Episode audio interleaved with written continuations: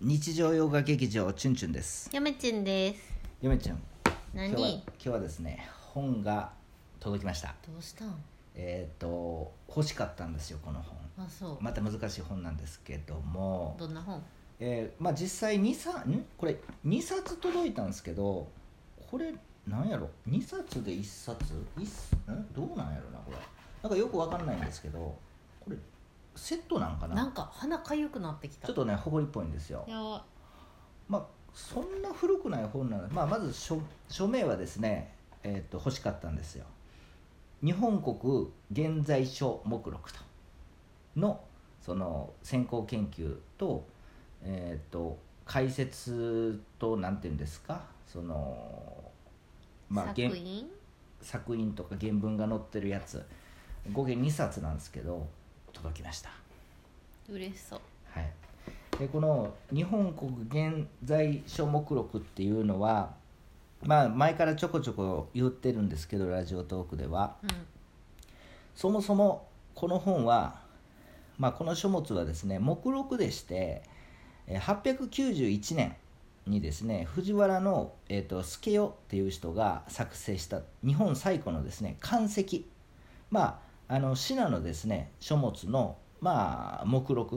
うーなんですよでこれ面白いことにですねまあ891年なんで結構古い古い目録なんですけどなんでこれがそんじゃこれすごいまあ注目すべきなんかということなんですけれどもまず一つはですね目録漢石の目録なのであの当時ねもう古代とかって言われもうこれ古代ですよ891年大体んうんあの僕その古代のですね人たちはどういうふうなその本を、まあ、書物を見てたの読んでたののかと例えばそのシナでうんあの書かれたあの本でもですね日本で日本に入ってこうへんかったら読まれへんわけじゃないですか。うんうんうんで特に昔はその漢石つまりシナの書物っていうのは結構その重宝されてましたので。うんあまあただ重宝されてて何が入っ日本に入ってきとって何が入ってないんかとかまあ全てが全てじゃないと思うんですけども、まあ、非常に珍しいうんあの目録うなんですよね。まあ、これ見たところでですね何がわかるかと、まあ、研究しとったらですね例えば、えーまあ、大体これぐらいの時期にですねあのこの目録の中に書物が入っているものは大体目を通してる可能性があるとその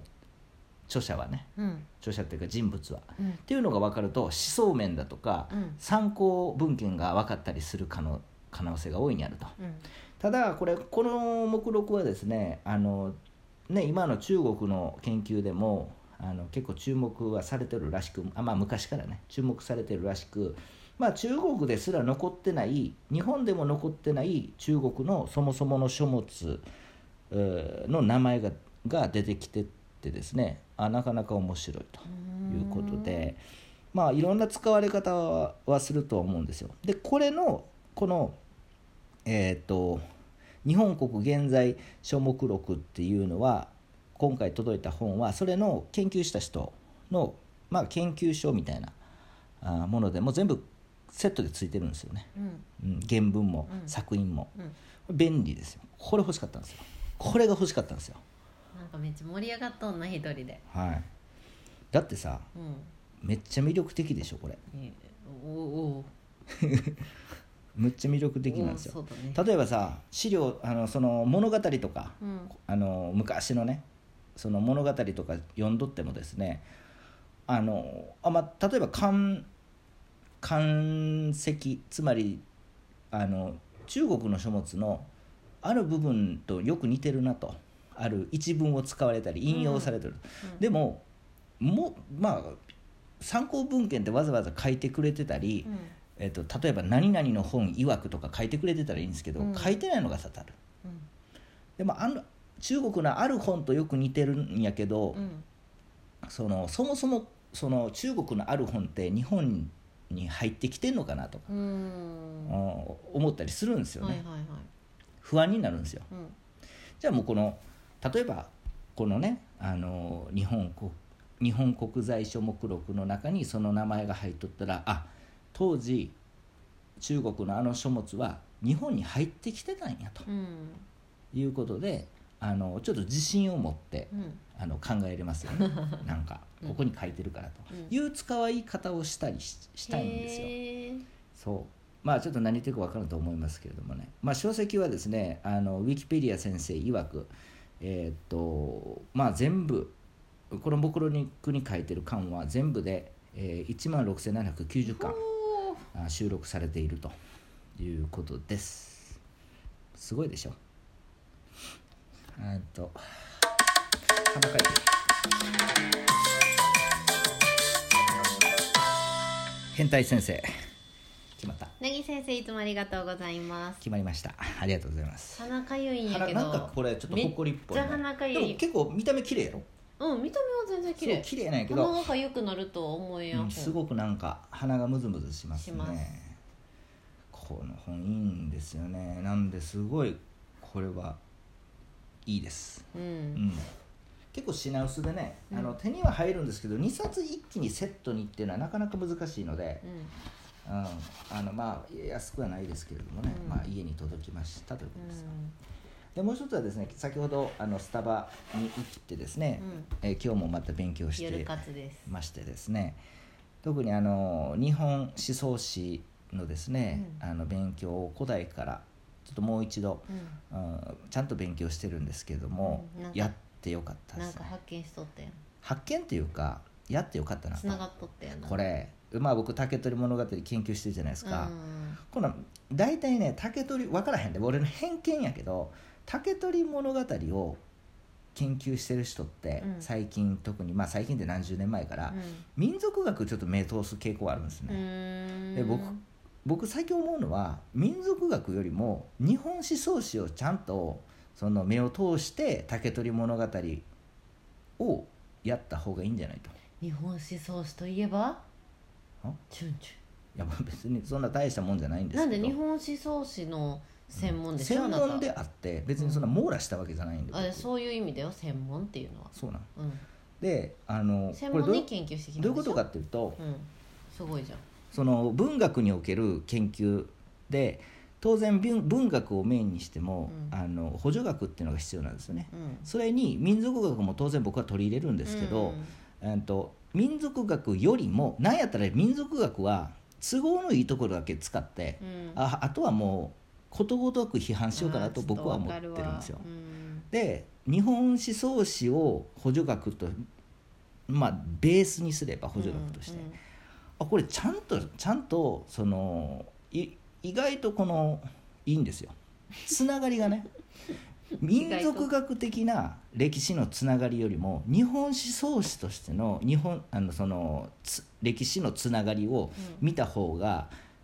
結構ちゃんとしてるうんんするんですよ。で特にまあそういったのをもう一回まあ当然ね今の研究者そういった日本思想史とは言わずにそういったことは分かった上でやってるとは思うんですけど、まあなんせバラバラしてるんで、うん研究者のその根本的な考え方が、うん僕が見てる限りでうんは、うん、でわかまあバラバラしてない僕がねあの見間違えて読み間違えてそうやって思ってるだけかもしれないですけどもまあなんせ分かりにくい。うんそのつながりが、うん、言葉は簡単書いてることも簡単なんやけどすごくこのバラバラ感がうんそれぞれにあって、まあそういったのもそういったのはやっぱり日本思想史をこのベースに考えた上での竹取物語研究、文学の研究をすればいいんじゃないかなじゃあ日本思想史の研究じゃないかいやそうじゃないんですよ、うん僕はあくま で 自分で作そう日本思想史ののをメインにした研究もあのする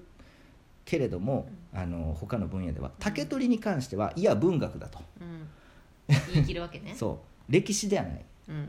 歴史ではなくてなおかつ日本思想史の研究じゃなくて、うんあくまで国史学とうん日本思想史を補助学にした、うんえー文国文学の研究論文を発表するとおいうことで。ーなかなか面白そうやねうーうんんまあ明らかにこれ意識してるんで僕は専門なんで、うん歴史学っていうでのもこがれさむこうあれでしょ意図的にさ引き寄せたわけじゃないでしょ、なんかこううやってたら、うんあれ関係あるじゃんっていうふうになってったってことでしう、ょ、うんまあ分かりきったことなんですけれども、あらねそ、うただ意識してるっていう感じ、ーうんんそこから離れないように意識しあーてなるるほど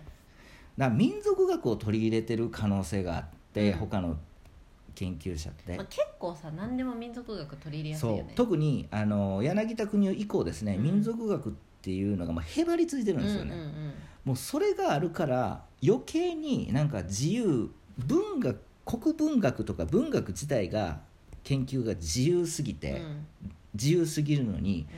うんなおかつまた自由度が高いうん民族学がへばりついてるんで、うぐちゃぐちゃになってるような感じなんですよね。うんうんうん上手にやらないとねそうだから民族学ができる前のその国文学のうんその文学の研究の方が、特に古典の研究の方が、うん僕はしっかりしてたあーしてるっていう感じだからなるほど明明治大正昭和初期の研究者の方が国文のあのすごく読みやすいち、ょっと納得うん、うんあの時代の研究論文とか研究書とか本当に読んでますけどペラペラっとチラチラっとむっちゃわかりやすういで、ーんなんかわかるわそそうれまあ当然新しくなって古いといえば古いかもしれないですけれども、あのそんなコロッと変わるわけじゃないので、うんあのまあ、結局根拠がないので、うん説なのでね、うん、だから結構あの古いものを参考にちょっとまあ復刻復古してみようとうん国文学の研究を復活させてみよおーうという感じの意識もしながらうんあの研究をしてるよ最近って感じですよね。うーうんん、そんな感じですわ。はい、というわけで、チュンチュンの 近況でした。